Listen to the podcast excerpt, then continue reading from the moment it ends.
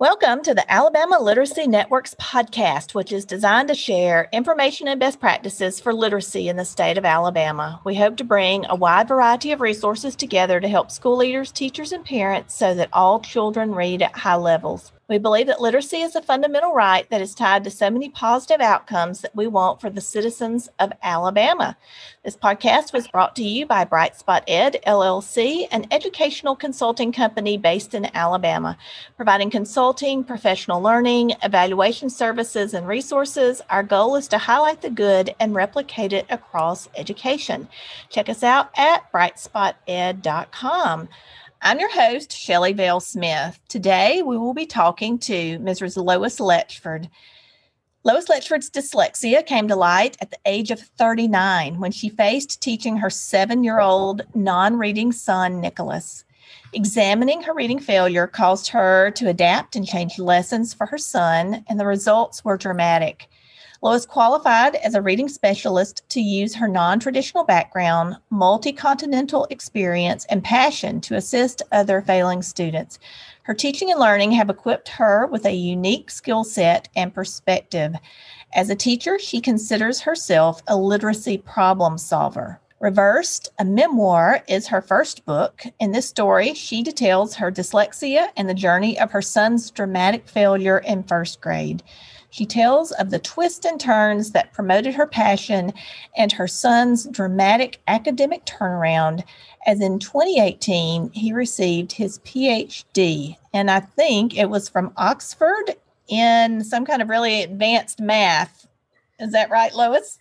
Absolutely right. Applied mathematics is the term. If it's very high, it's over my head. But uh, welcome, Lois. Thank you for being here today. Thank you, Shelley. I'm delighted to be here and just talk with you and your audience. Well, you wrote this fabulous book called Reversed, a memoir about your son and his experiences learning to read and the journey that it's taken you on. Can you start off by telling us what happened with your son when he started school? Because I think a lot of our parents are going to recognize some of this story in their own journeys. When I sent my son to school in 1994, he was terrified and he wet his pants, he bit his fingernails, and he stared into space every day throughout year one. How I wish now I had removed him from school on day six when the teacher said to me, well, you know, he's so far behind, I don't know what I'm going to do with him.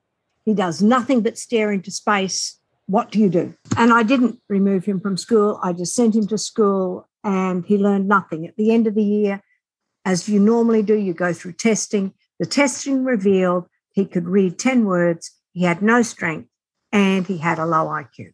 That's the start of the story. And as you know, when you have results like that, the chances of getting out of that hole are really limited. That is the kind of news that no parent wants to hear. So I would love to hear what happened next because you were not satisfied with what the school told you. Well, you you know, you don't know. You as a parent have got very little to go on. You know, all you can go on is anecdotal evidence. He does this and this and this at home, but he's obviously terrified at school. But school has got the data, the hard data. We did the test, and this is what we found. And they don't like people to argue with. So that's okay. But we we had an interesting set of circumstances come up because my husband's a professor. The following year in 1995, my husband had study leave in Oxford, England. And the family went to Oxford for six months. And I thought, I'm not sending Nicholas to school, I'll work with him at home. So I get myself prepared and I take a series of books called Success for All and I try to use them. And they were a total disaster because it was words, no pictures, no sentences, just words. Read the word and move on. And Nicholas couldn't do it. And here's me getting frustrated. And as I'm getting frustrated, my mother in law could hear me and she said to me, Lois, put away what's not working and make learning fun. And that made me stop and think, I can't do it because it's not doing anything anyway. So, what can I do? What can he do? And I worked out, you know, Nicholas can do two things. he can rhyme words and he see patterns, can see patterns. And with that, I was said, mm, write a little poem and see how that goes. So I wrote the poem, and the change in our classroom was immediate because I didn't ask Nicholas to do anything. I read the poem to him. We read it again and again and again. We found the rhyming words. We did the illustrations. We talked about the poem. And as we walked the brothers to school, we would repeat and recite the poem. So it became multimodal, and one poem led to the next and the next and the next. It sounded like part of your son's issue was in the area of language.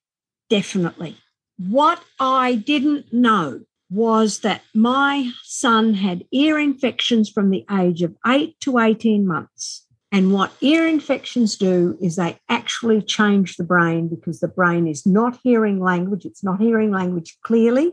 So then you've got your, your child can't articulate what is going on, they don't hear enough words. It impacts learning and particularly learning of letters and sounds and reading and writing.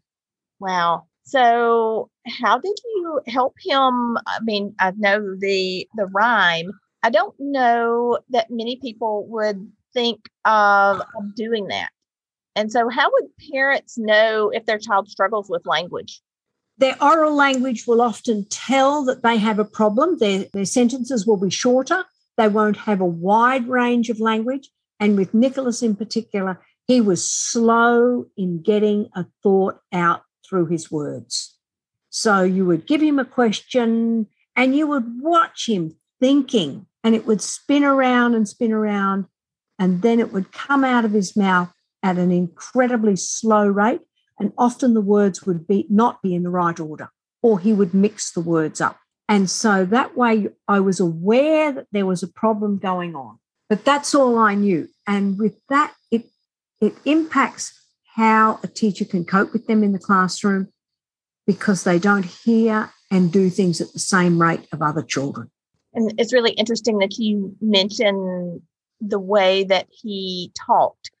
And so a lot of times people don't recognize. I remember testing a student for dyslexia, and one of the things that the parent said was they've always said things in this very strange eccentric way. And I remember talking to the child, and instead of saying trash can, the child said can trash. Yes. Yes. And so that is something that maybe many people don't realize is associated with all of this language disorder. Yes. And, you know, long term, you start to see the struggle Nicholas had with understanding the written language because he said to me, as an adult, I expected one word to have one meaning because that's logical. And he's very logical. Language doesn't have one word, one meaning. In fact, the words that struck me when I became a reading specialist was language is dynamic. And that's what throws many of our children.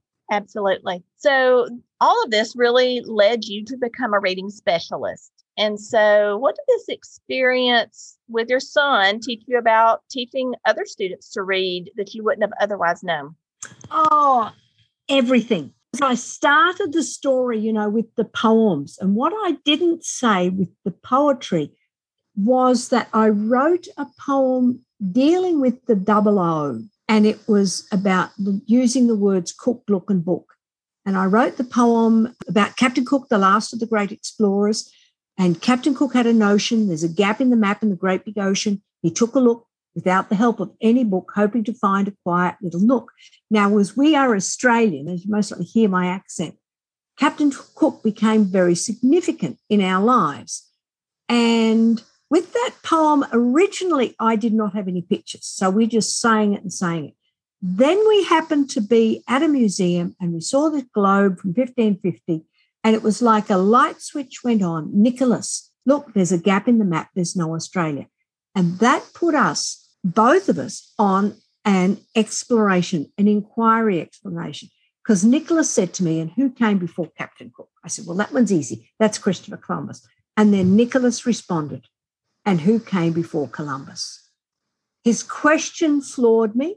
I didn't know who came before Columbus. And it showed me that he did not have a low IQ because that sort of questioning and that logic doesn't come from a child with a low IQ.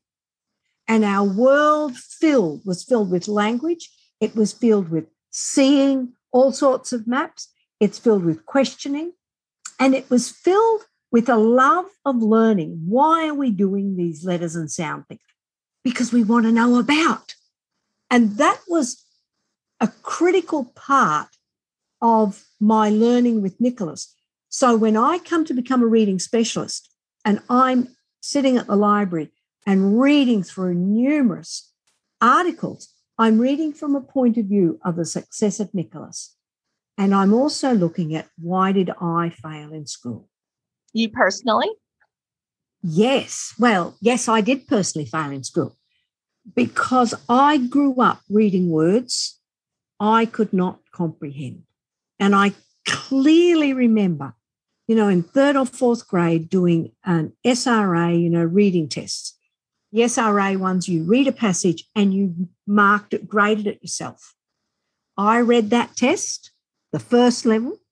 I turned it over and I answered the questions and I got everyone wrong.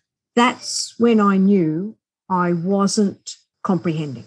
And I remember clearly going back to reread the passage and reread the questions, and I still didn't get it right. And the part that upsets me is that not one person ever helped. Well, and I'm thinking through how many people in that same situation, they read it, they miss all of the questions, give up, and are convinced that they're stupid and don't try anymore. And so you're so remarkable in the fact that you persevered in the face of that without any help. But how tragic that so many people encounter that and that is the end for them. They really never overcome that. It took me a long time to overcome. And it was really only in high school that I really started to read and comprehend because subject matter becomes important. So, and then you're reading for more for meaning than anything else. So that was a critical part of all that I did. And it took me a long time to pick up a book and really love learning and love reading like I do now. But, you know, all of the reading you do, every time you read and comprehend is a benefit to your growth. So now I read everything. But it's interesting. I still struggle with choosing books. Well, I think that's pretty understandable considering your background and yeah. your early experiences with reading. Yeah. My son doesn't have that problem now. He just he reads everything. He's slow at reading, but he can read and comprehend everything. That is wonderful. You're really an advocate for the three E's, which once we explain them will make perfect sense. And the three E's are experience plus emotion equals expertise. What can you tell us about the role of emotion in learning, especially in terms of reading? This has only recently come to me and to my knowledge. Oh, where do I start? Okay, my son graduated with a PhD from Oxford in 2018, and he's had many years of success in school. And I said to Nicholas, and I thought, you know, now he'll be able to tell me what happened in first grade. And I said, What happened? And my son cried. And his tongue went round and round in his mouth, and not a word emerged. And that, for the first time, I recognized that the failure in first grade was a traumatic experience, but we had not dealt with ever. And okay, since that time, he has been getting counseling, but it was the first time I recognized there's a problem here. And then I said to him, Well, I can't talk about that now. Tell me what happened in Oxford. And it was like his brain switched and the whole face transformed. And he's laughing because the time in Oxford for both Nicholas and I was such a time of fun and engagement as well as learning. And he laughed and he said, I remember the poems. And he actually named the poems that I wrote, you know, 25 years ago. And he started saying them to me. That's how important they were. And then he said to me, well, the mapping, the mapping taught me to love learning, and I never want to stop learning. Then he started to giggle. And it was the seven year old giggle coming up. he said, And I, you wrote a poem about a witch's spell. And I said, I did. and he's laughed. He said, I don't remember. But the whole thing was just so funny for a seven year old. We did all these crazy ingredients, and it was just the best. And so, in looking back at Nicholas's learning, I realized for him to learn to do that total turnaround, we had a change of experience that we were not only learning to read and write in our little classroom in our house, but we had moved out into the city. Every time we left our house, he was learning something. So it was an experience, the experiences and the emotions. It was all such a positive thing that he is laughing, and the brain has to be relaxed to take that information in. That's one. And the third thing was recently I've come across the work of Mary, Dr. Mary Helen Immordino Yang, and on her work on emotions. And she says, emotions are not an added extra, but you need the emotions to access memory. And that's what I've done with Nicholas, all by accident. And so that was transformative to me to see this long term study of the child just go from absolute failure with no hope to one who just loves learning and can remember so much of what happened over 20 years ago. Well, it's just really interesting because that well also works in the opposite direction where we're talking about positive experience and positive emotion. But if you have negative experiences and negative emotions, and I think most people are familiar now with the role of the amygdala and getting through this fight or flight moment, but then really even beyond that, just what you said with the positive aspects of emotion and the correlation with memory. That's absolutely right. Absolutely right. And that's what we saw with Nicholas, you know, in first grade, you know, the inability to do anything. And I look at teachers and I look at the way children are coming in to the classroom and what they're doing, particularly the reading teachers. You know, we know we have to do structured literacy, but if that's what we're doing and the child isn't getting it, and we haven't built a relationship with that child, we've lost them. And that comes first. Now I have an academic paper right here. And this one is by, and it's by Nell Duke. And it is on the science of reading. And the first thing she says the first thing we have to do with children is engage. And if we have not engaged them, doesn't matter how much structured literacy we're going to do, but it's not going to work until you have engaged them. You know, and I can tell a story about Nicholas and the reading teacher because after, you know, I was visiting him one when he's doing his PhD, and I said, Who do you, what teachers you remember from school? I mean, this is what happened. And he said, Oh, look, you know, Mrs. Raspaskovsky, my third grade teacher, I'll never forget her, and other teachers. And I said, What about the reading teacher? And he goes, The reading teacher? Nicholas, you were with the reading teacher four days a week, one on one, for about four years. The reading teacher. Ah, oh, her. She was not nice. I won't repeat the words that he said because people don't like it.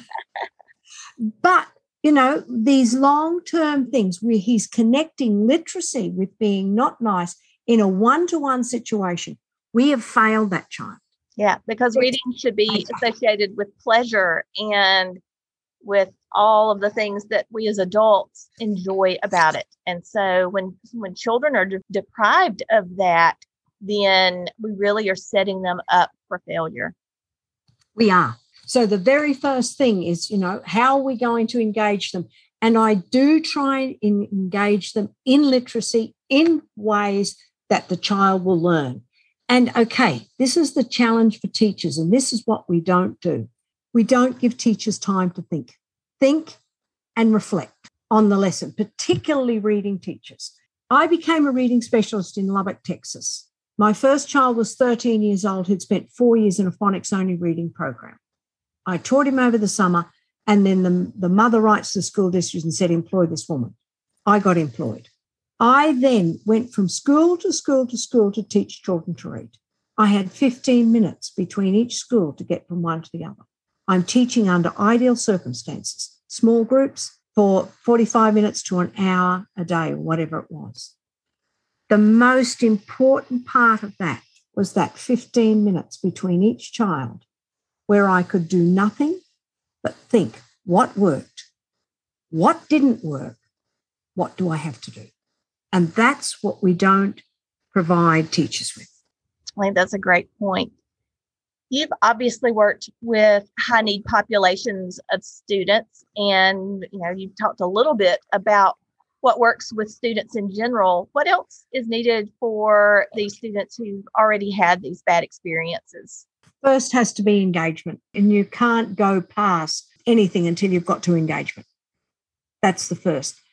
The second, then, is understanding that language is dynamic, that verbs have multiple meanings, that pronoun, every pronoun has meaning. And I've just written and published, published as well, an academic paper with Dr. Tim Rasinski on this. And I'm putting that in there for a lot of reasons because we make assumptions about student knowledge that if they can read the word he or she or they or them or it, they understand it, and they don't. I had one student actually throw a temper tantrum when I asked him what the word it meant in the context of a book.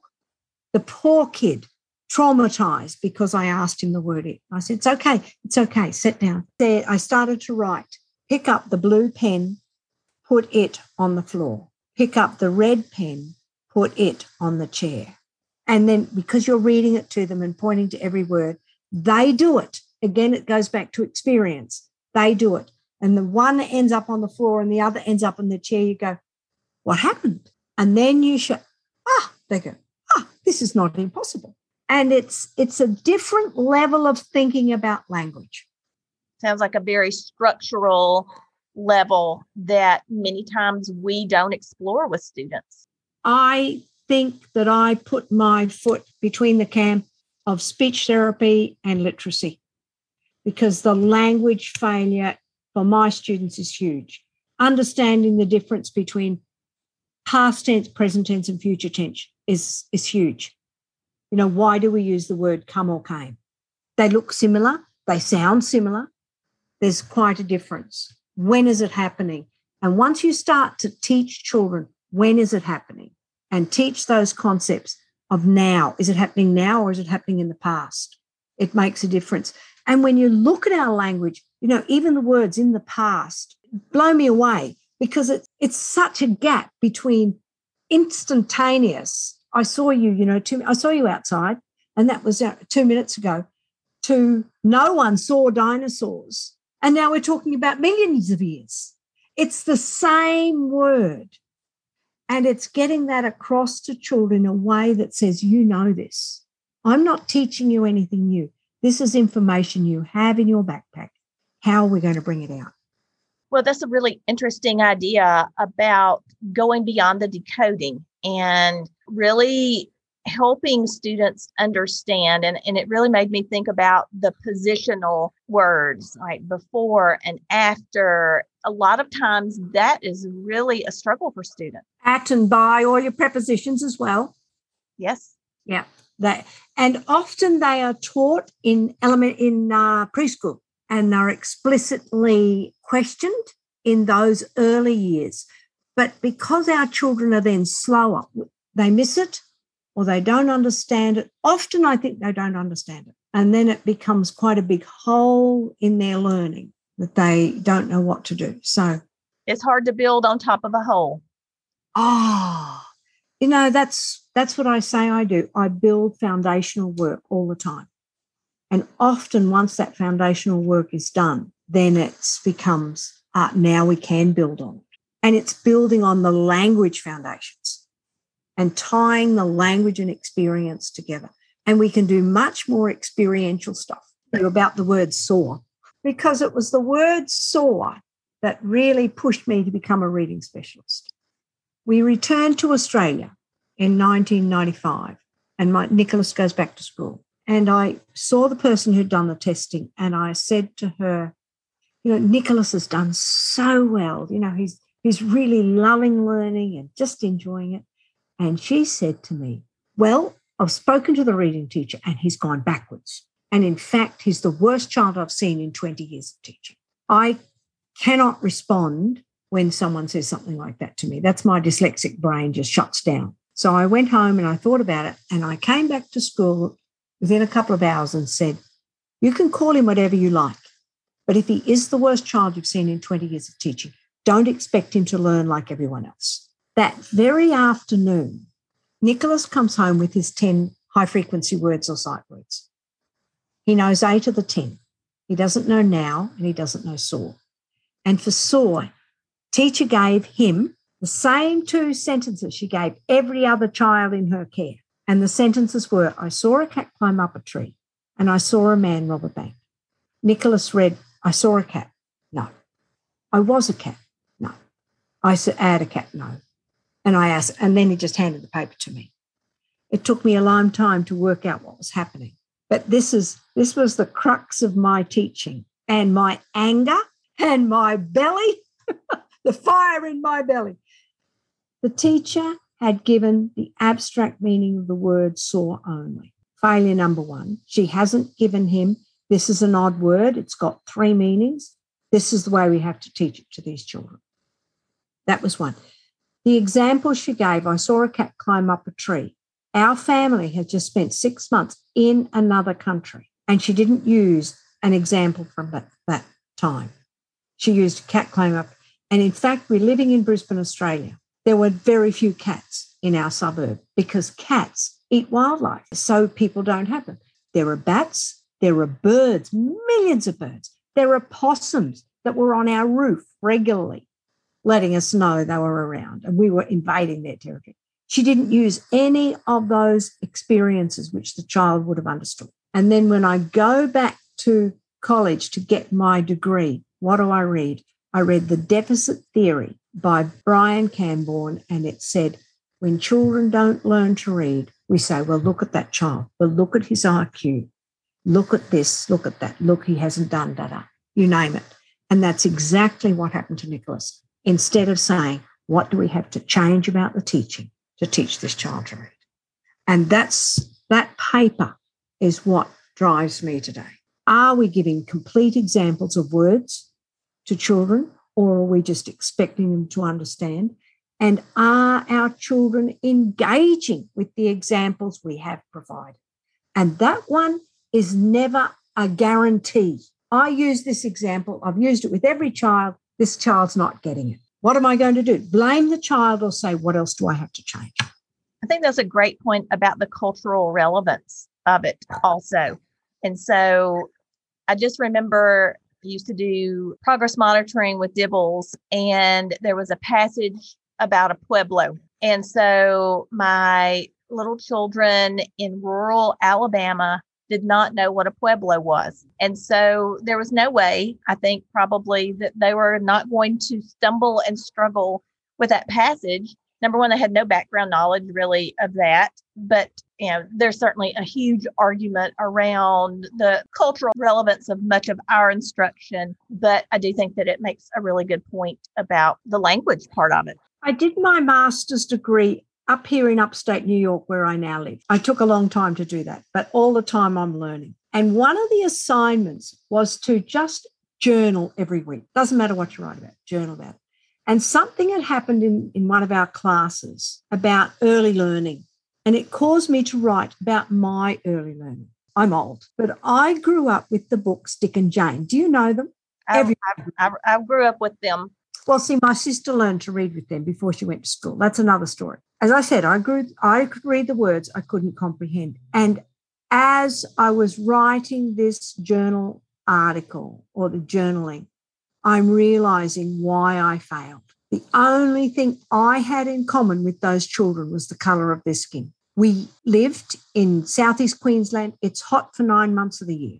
We were poor. No one wore shoes. We lived on a farm. Our cats were feral. Our dogs worked for us.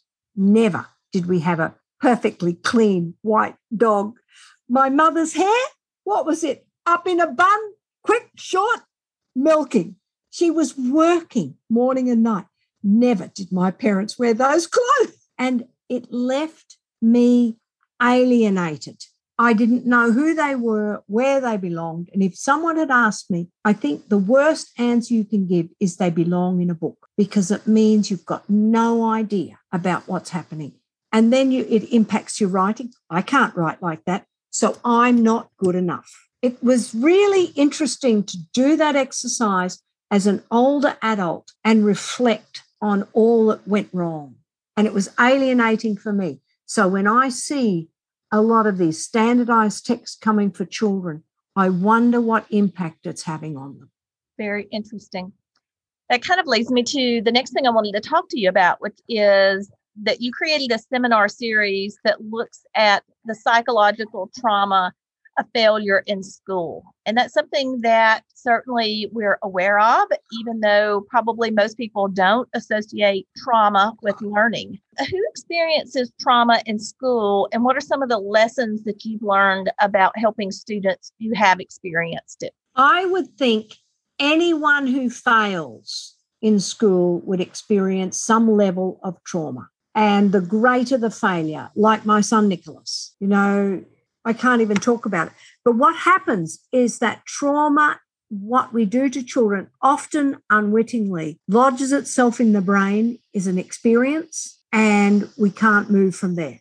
And if someone talks about it, it actually takes us right back to that situation rather than saying, moving it to a memory and to language which is what we have to do. So I did this series. I've connected with a large number of people and they talk about what happened in school. One student from RPI came and talked on RPI is Rensselaer Polytechnic, an engineering student, and he talked about the IR words and ex- an experience that had happened to him, crying, crying over, have we learned these IR words yet? You know, and he's in his early 20s. So, through our teaching, we unwittingly put children in positions they can't remember it with what we have done.